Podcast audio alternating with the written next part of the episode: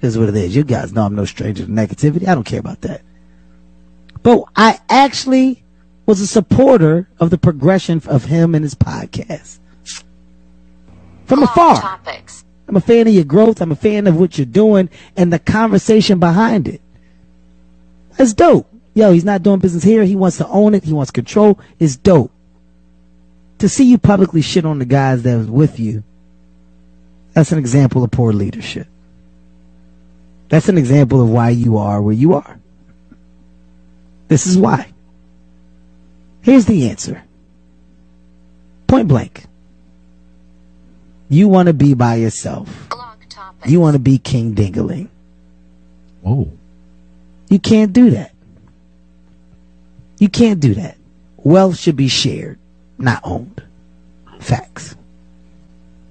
So this is a shout out, man, to Rory and